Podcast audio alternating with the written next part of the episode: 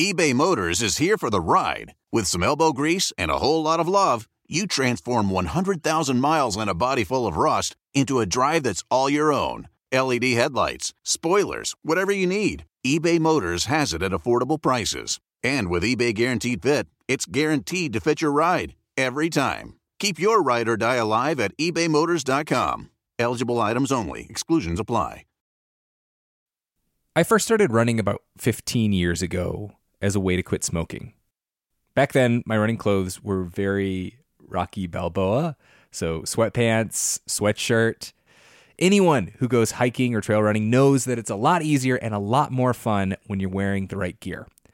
Janji makes performance apparel that'll take you farther on your runs and hikes.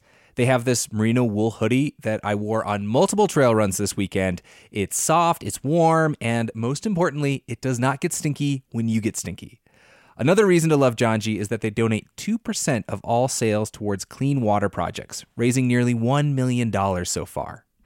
Head to janji.com to find your new favorite trailwear, outdoors accessories, and essentials. And use the code OUTSIDE for 10% off at janji.com. That's J A N J I dot com with the code OUTSIDE for 10% off. When I was a little kid, my whole family, grandparents included, packed into a Dodge Caravan and went on a two week road trip to Wyoming. We saw the rodeo in Cody, a grizzly bear in Yellowstone National Park, and an epic thunderstorm near Devil's Tower. On that trip, I fell in love with the West and the natural world. This might sound cheesy, but it kind of made me who I am today. Wyoming has it all breathtaking hikes, kid friendly museums, two of the coolest national parks in the country. The truth lies west. Discover yours at travelwyoming.com. This is Outside In, a show about the natural world and how we use it. I'm Sam Evans Brown. I'm here with producer Hannah McCarthy. Hi, Hannah. Hi, Sam Evans Brown. and senior producer Taylor Quimby. Hi, Taylor. Hello, Sam Evans Brown. now that we all know each other's last names, let's all proceed. Why do geese make V's? Does a bumblebee sneeze? Can a person eat trees? Can a polar bear freeze? Is a kidney stone kind of like a pearl in a clam? Well, I don't know. Ask Sam. Never gets old. Now I'm in the mood for it. Hi, I'm Aaron from San Diego, California, and I'm glad you guys said no question is too silly because I've been wondering this for a while, but everybody laughs at me when I ask it. When a caterpillar becomes a butterfly, all right, so caterpillars have a bunch of little legs, but butterflies only have six legs. I'm like, where do all the legs go? anyway, so hope you guys can answer that for me. Thanks. Bye. oh, God. Where do they all go? Where, where do they go? Yeah, but this was this was the subject of a wonderful radio lab. But uh, caterpillar slash butterfly legs was the subject of a, Not or were the subject. Not legs specifically, but caterpillar uh, slash butterfly metamorphosis okay, all right. and how crazy it is. Yeah. Okay, so here's what happens: they they go into the chrysalis and they turn into a pupa and they liquefy. Like Yeah. all these enzymes get released that sort of digest their body and turn it into like the building blocks of a butterfly. And apparently that Radiolab episode is kind of oversimplifying. It's not like the entire caterpillar liquefies and then a butterfly is formed whole cloth. I mean, parts of it turn into goo and there are some structures that are still there. There are some body parts that are kind of getting moved around, but when it's all done, there is a butterfly. Does it have the same brain? Is it the same entity? This is the Radiolab story. That, Oh, okay, that's that we are never All right, I going gotta to do as well as they did. Maybe we could just play it four times fast. And Q Radiolab. Hey, I'm Jad Abumrad. I'm Robert Krulwich. This is Radio Lab, and today, Today we are doing our black box. yeah, the black box is uh, it's a thing. With I think the question that we sh- maybe should answer is are the legs that the butterfly has from the caterpillar? Like uh, Hmm. are those the same legs or do all the legs liquefy and do they grow brand new? That's a good. That's a good one.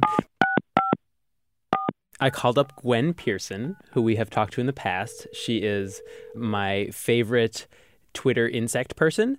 And runs the the sort of like bug zoo at Purdue University. Hello, Gwen Pearson. So what Gwen said is we've got the basic picture right. Parts of the caterpillar get digested, but other structures remain. Their circulatory system's still there, their their respiratory system's still there, and the legs are also still there as well. So The legs don't go anywhere. the legs don't go anywhere. In fact, we are confused about what a leg is. You're blowing my mind. Ready? Here's Gwen. Have you really looked at a caterpillar, man? so a caterpillar has two different kinds of legs. And the legs that are just behind their head are sort of their proper insect legs. And those are jointed legs and they're hard. Um, and those are the same legs that will later become their moth or butterfly legs. Hmm. But okay. behind that, they have all of these little blurpy, blobby legs. um, and so, the because they're such fat little pudge babies, um, they have all these rolls, and so those feet that they have, the extra feet, are actually just blobby extensions of their body. um, and so it's like if I could use my extra donut handles as an appendage. um, So that is the answer. The legs don't go away. They they sort of like reform as slightly different legs, but the the the back legs, which are called pro legs, those get reabsorbed and turned into butterfly tissues. But they're not legs at all. They're, They're actually not. extensions of fatty tissue. Like wh- when a baby is still super chubby, if they could like crawl using their fat or yeah, if they could, if they could like manipulate their fat roll so that it could move back and forth, that's what that's what caterpillar legs are. I never thought of a caterpillar as a toddler until this point, or like a, a baby learning to crawl. But Yeah. I kind of do. Hi, Sam, and everyone else. I have a question about animals and how gay they are. Um, I've heard about some animals being pretty gay, and sometimes they only mate to make baby animals. Otherwise, they hang out with other genders just for fun. I don't know. Um, yeah, so basically, how queer are animals? Which ones are the gayest? I'd love to know. All right. Thank you very much. Goodbye. That's a great question. Yeah. And I'm sure someone will have more insights as, as to the answer than us. Because my my insight is basically the same as hers, which is like, I've heard that some are pretty gay. Yeah. Can I just can I just add that I know that the segment is called Ask Sam, but everybody else, come on, maybe. Uh, yeah, I know. Hey Sam I'm and, hurt. and chopped liver. Sorry guys. I'm just kidding. I'm just kidding. Hi, I'm Carin Bondar. I am a biologist, author, and TV host. Okay, so for this one, we talked to Carin Bondar, who looks at this specifically, animal sexuality. And the basic consensus is that, uh, well, here, I'll just let her say it.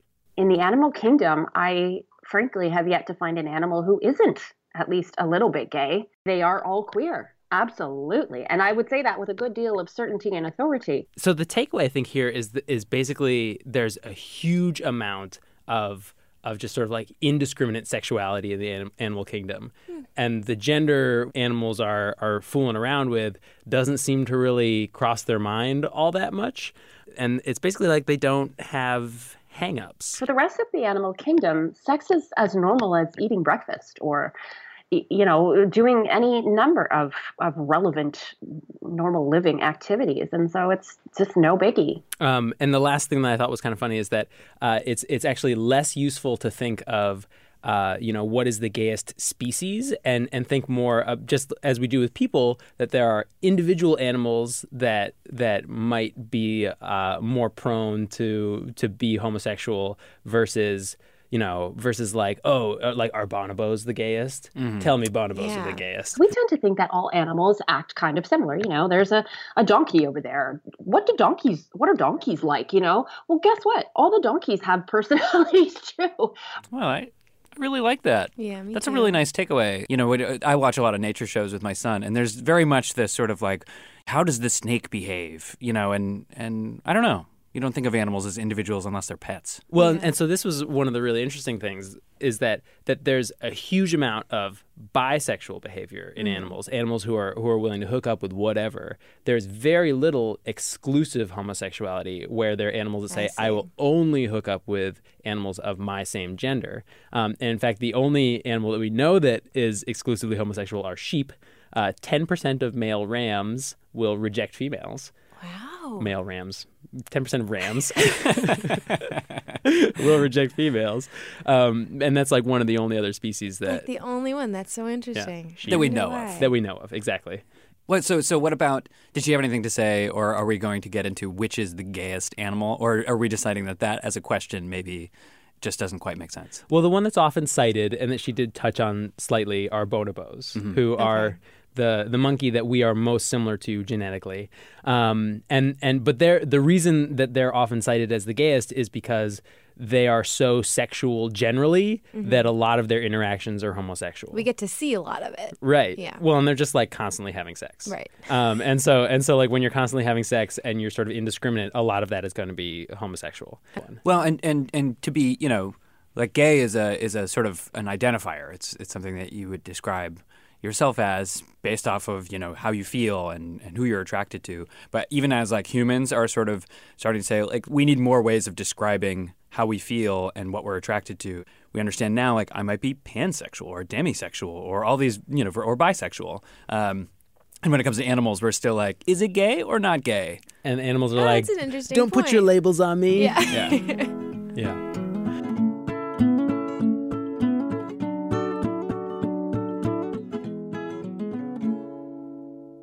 Uh, so this next one, I, I should say that we have been getting so many questions um, that we can't answer them all. So I'm sorry to those of, of you out there who don't have your question answered. We've got one gentleman who has called so many times. Uh, I feel like we really need to answer one of these questions.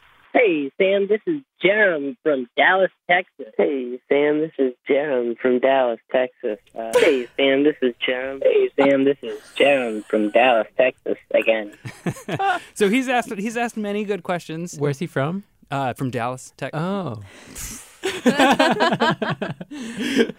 he's he's asked a bunch of questions. This is the one we're going to answer today, I think. So, just uh, kind of the basis of uh, a living fossil means that the genetic makeup hasn't really changed a whole lot over a couple thousand years, kind of like alligators and the such. Forgive me if I'm wrong, but humans haven't really changed a whole lot over a couple thousand years. So, would we be considered living fossils, or what are we? So, yeah, thank you and bye. Is that the definition of living fossil? I mean, certainly not thousand. Like he's he's off by a couple orders of magnitude, I think. But isn't the definition of living fossil something that exists in the fossil record but is also still alive today? Oh. Yeah, that's my understanding. Although I don't I don't know if there's like a, a specific time. You know, like when I think about living fossils, I think of millions of years. Yeah, thousands was not that. that's definitely not the definition. So that leads me to think no, that we're not uh, living fossils. Is there an exact definition of living fossil? This this sounds like someone we should call and get answers to both of those questions.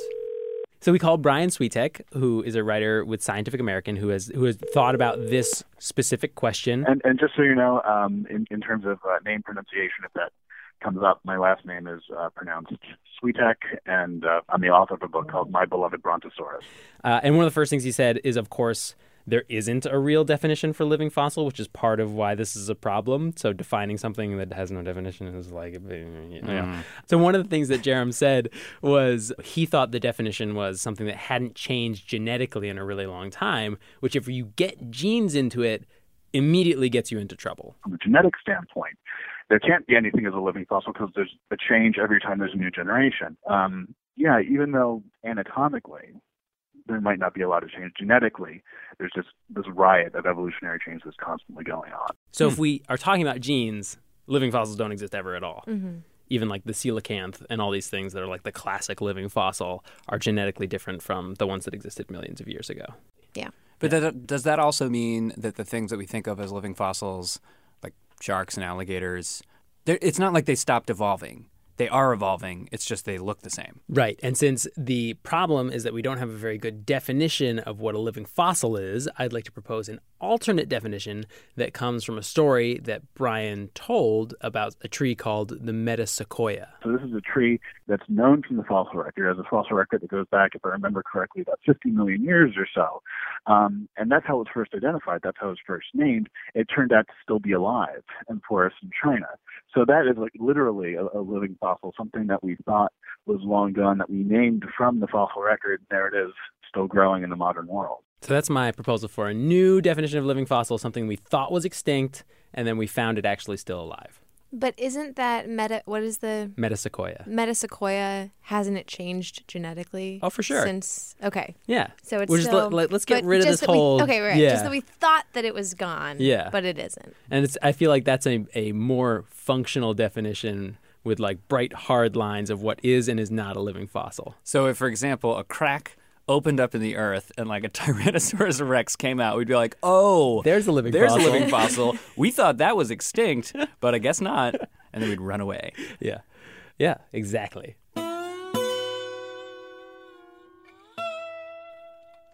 Okay. Okay. Um, next one. Focus. Hi, it's Sherry calling from Dr. Metcalf's office. Just calling to remind you of your appointment with us on Monday at 2 o'clock. We'll see you then. Thank you. Bye bye. Oh, burn. That person did not go to their doctor's appointment. Slash that person who left that message was not paying attention to the answer machine message that they left that after the outside and theme and me going, You've called the Ask Sam hotline. Man, autopilot. Okay. Let's take a breather. Let's come back to this after a second. Take a knee. Hi, I'm Lale Arikoglu, host of Women Who Travel. Each story from our guests and listeners is totally unique and utterly personal. We love hearing about your first impressions when visiting someplace new. My first trip to the Patagonia region was on the Argentine side. I couldn't believe the expansive territory. It's like being in Tibet. The emptiness and the harshness really, I found transformative.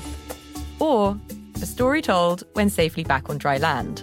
You know, things happened every single day. I ran out of gas on a jet ski in the middle of the ocean. And I was like, what if a sea creature comes to hmm. eat me? But then I'm delusional. I was like, I'll make friends with it and it won't eat me. And maybe I'll ride that back to shore. That's how it works. yeah. Join me, Lale Arikoglu, every week for more adventures on Women Who Travel, wherever you listen to your podcasts.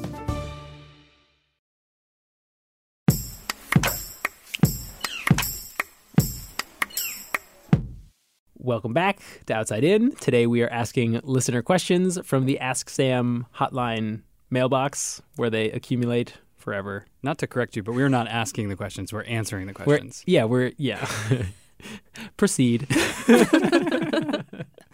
My name is Catherine, and I was wondering the other day um, how much it costs on average to ride in the elevator instead of taking the stairs. Uh, I was in a building in Austin, Texas. It was just a two story building with a very, very slow, big elevator. And it struck me as kind of silly to take the elevator. And then I thought, you know, I wonder what it costs in terms of like installing the elevator, maintenance and upkeep on the elevator, and then just the energy to make it go up and down. Uh, thanks. Bye. Before you guys get going on this, uh, this is actually a perfect opportunity for a segment that we've been thinking about. This was an idea from Cordelia Zars, uh, outside in contributor. It's a little something that we're going to call Sam Ruined It. When you like to do a thing cause you think that it's a good thing, then you tell Sam and he says, Uh, that's a bad thing. people everywhere are gonna do their thing, but Sam ruined it. Oh, jeez.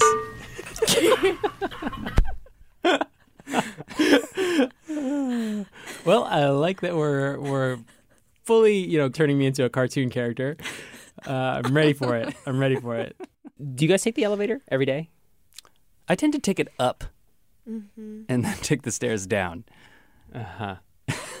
I do. I, I do a little bit of both. If I'm in a rush, I'll take the elevator, and I don't know if that actually makes sense. It's actually I'm not sure that this is the perfect thing for the Sam ruined it segment. I thought for sure you were going to tell us that elevators are like costly and put out tons of carbon and Well, okay. So, so what I know about elevators is that they're actually a very efficient way to move people um, through space because they're like it's, it's basically like a train, right? They're like a train car on some rails that goes up and down instead of side to side. Um, and and not only that, they have this this thing called a counterweight. Um, which is which is as the elevator goes up, there's a weight that's going down, right? And the counterweight is is um, depending on the elevator, uh, it weighs about as much as as the thing when it's loaded to like forty percent capacity. Mhm. So you can think of it almost like a seesaw, right? Yeah. or a grandfather clock. Like, yeah, yeah. And so and so like if you're thinking about a seesaw, like it doesn't take a ton of effort to push. Like even if you're with a pretty big person on the other side, it doesn't take a ton of effort to push them up into the air. Um, and so and then when you're lowering them back down, when you're coming back down, that's no work because the weight is is sort of like doing the work for you. Yeah. Well, also it's an accessibility question, right? So it's Yeah. like you want to have the elevator there for people who can't take the stairs. Um, the question ends up being a sort of a judgment one, not unlike the small hmm you made when I said Yeah. when I said that I take them up, which is that people who could walk tend to take the elevator. I will say that I've been uh, I've gotten on the elevator with you know going up to the sixth floor, and when I see people getting off the, at the second floor, like I tend to cock my head a little bit, like really one flight of stairs. I judge heavily when people do that. or when they just take it one flight down to the basement. That's even worse. You could roll down the stairs. you trip know? and fall, and you'd be fine. I did Google this at one point, and like the energy used by elevators in in large office buildings is actually less than the energy saved when they went from like regular to CFL light bulbs. Wow. Yeah, so it's very small amount of energy Wow. in the grand scheme of things. That's insane. Yeah. Well, you officially haven't ruined elevators then. Yeah. Got to ruin something else. Yeah, yeah, we need. well, yeah, okay. For the purpose of this segment, you still need to ruin something. So, Sam, what do you got? What? Uh, just on the spot, just Yeah, like that. yeah. How about artisanal light bulbs? What? That's a thing. Have you ever like gone to a restaurant and seen like the old timey looking long? Oh, I love those. Yeah, Like the Edison so incandescent. stupid. so stupid. Do you mean from an efficiency standpoint? Yes. They're like ten times less efficient. And why? And why? because they look old, and people are like, "Well, that's that looks old." Okay, just one more thing. Ruin one more thing. Uh, Something that people really love. hybrid cars. What? No. That's an episode. You can't just ruin hybrid cars real quick during an Ask Sam. They're not much better for the environment than regular cars. No way. What about when I finally get my Tesla? Will I be a champion of Electric cars are better than hybrid cars. The problem problem with a hybrid car is you've got two drivetrains in one, and you've got this giant battery, and you've got this giant gas engine, and so and so like, you know, first of all, you add layers of costs, and and but just generally not that much more efficient. So do you mean like so a solar panel, for example, uh, it creates carbon in its manufacturing process, but eventually, you know, you can sort of make that back because it's because it's energy. And in the case of a hybrid car, there's just so much stuff in a hybrid car because you have to have the two drivetrains that it takes much longer to recoup that investment. Yes, and and not only that, they are not they are not so much more efficient than a regular car that they're they're like recouping it really quickly, hmm. Right? So so uh, you know the Prius gets like 50 miles to the gallon if you're lucky. If you drive like a, many normal people, they get more like 40 miles to the gallon. You can find a small, just a regular car that gets 40 miles to the gallon. my Honda Civic gets around that. Yeah. And so for all that, you know, expense and batteries and having a new drivetrain in there, you get what, a couple miles per gallon. Dang. All right. You did ruin it. Ruined. I, I believe we are now ready to go back into a normal Ask Sam. Okay. Uh, question number whatever we're on. Hi, my name is Kenneth from Penacook, and uh, I've heard tale of some crazy people out there who ride their bikes to work in sub-zero temperatures. And I'd like to ask Sam specifically, what would lead someone to do such a foolish thing? Thanks. Should I reveal that uh, I knew this question was coming? Oh, did you? Yeah, yeah, yeah. Well, I knew that you were riding your bike in sub-zero temperatures the other week. Is this a friend of yours criticizing no, you? no, it's not. It's someone someone from Twitter. Ah, okay. Legitimately, though, I think he raises an important point that you are crazy. Uh, No, that is wrong. how cold was it when you were when you were running um, the other week during the, you know, bombogenesis? Negative 18.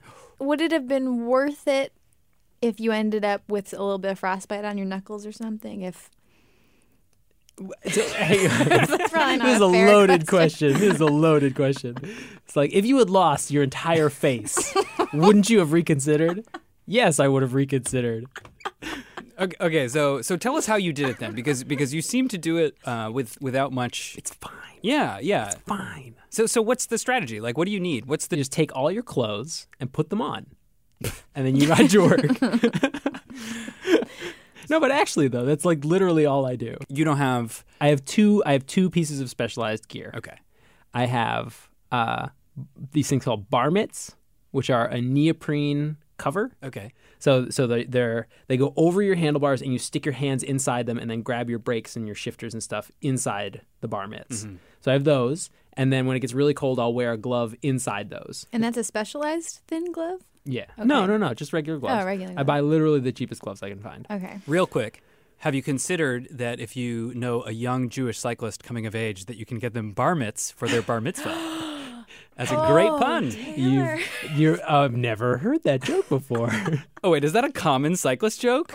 Every time someone sees the bar mitts, that's the first thing they say. I thought that was really good. Thank you. Hannah and I are clearly not in the cycling forums.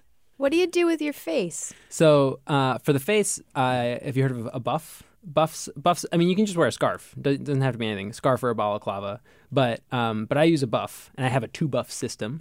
But it's just like it's like a thin piece of stretchy fabric that you put on. It's like a neck gaiter. Um, and so you've seen people wearing them for sure. Yeah. Um, and Buff is the brand name. They're and they're not all actually Buffs at this point. It's like Kleenex at this point. They Mhm. they call them Buffs even though they're not. Um, so so I wear one and I pull it. So I put it on my chin and then I pull it up so that it goes over the top of my head so it covers my cheeks. And then I have a second one that I pull up over my like nose and mouth so that it comes at a lower angle. Um, but my so my whole face is covered except for my eyes. And when you breathe into anything that's covering your face like that, your breath actually warms up your whole head. And and uh, there there was actually this article that I was reading the other day that was talking about how there was some military experiment where they, they gave people a balaclava and then they gave people a hat and then they asked them to rate how cold different parts of their body felt and people with a balaclava actually said their fingers and toes felt warmer than people with a hat Interesting. Hmm. and then and, and then the other piece of specialized gear I have is I have shoe covers. So I put on warm socks and then I cover my shoes up. And that keeps my hands warm, my feet warm, my face warm, and I usually get to work kind of sweaty. Wow.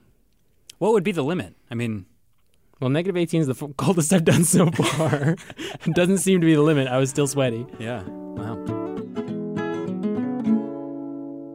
Um, so before we end the show, we've actually got uh, a really we got a great comment in from a listener as well who listened to the last Ask Sam, and I don't know if you remember this one was. Uh, Sam, you, Hannah, you were there, but also producer Jimmy Gutierrez. And at one point, you started talking about uh, the dead man's float and bottling, bottling and logging. yeah, yeah, and whether or not it serves any purpose. So let me just play the clip. In what Who think- situation would that help you? well, I mean, scaring small children at the beach. Yeah. Yeah. Yeah. Avoiding laundry. Avoiding laundry. Just lie face down on the floor and wait till Aubrey says something. So uh, we actually got a call from a listener about this one. Hi there, Sam, Hannah, and Jimmy. This is Adrian from Mount Vernon, New Hampshire. I'm actually an officer in the Navy. I'm a surface warfare officer, and we call a dead man's float a prone float, but we actually use it in our second class swim call. So a required swim call for all Navy personnel because a dead man's float or prone float is actually the best way to conserve energy. So you uh, are face down, you keep your face in the water, you relax all your body and arch your back. And every couple seconds, 30 seconds or so, you roll over, take a breath, and roll back under. So we do it if we abandon ship. So that's why you use a dead man's float. Thanks. Bye bye. That is boggling. Isn't that cool? That's wild. Why is that more energy efficient for the body than lying on your back. She left a long message, so I clipped out a teeny portion. She actually said that one of the other reasons is that because if you are trying to do it on your back and you're especially in the ocean, waves have a tendency to really lift you up and slap you in the face and can cause you to panic. And so I think part of it might be even to regulate your breathing a little bit. And I, I also assume that for this to work as a way to survive, you have to be pretty well dressed if you're in the ocean. Because, Yeah. like, you know, y- you're going to be freezing and go hypothermic pretty quickly if you're just lying there motionless in the water. So you don't pull a Leo DiCaprio. I'll just sink slowly to the bottom. I mean, that's always an option. I think that would conserve the most energy, actually.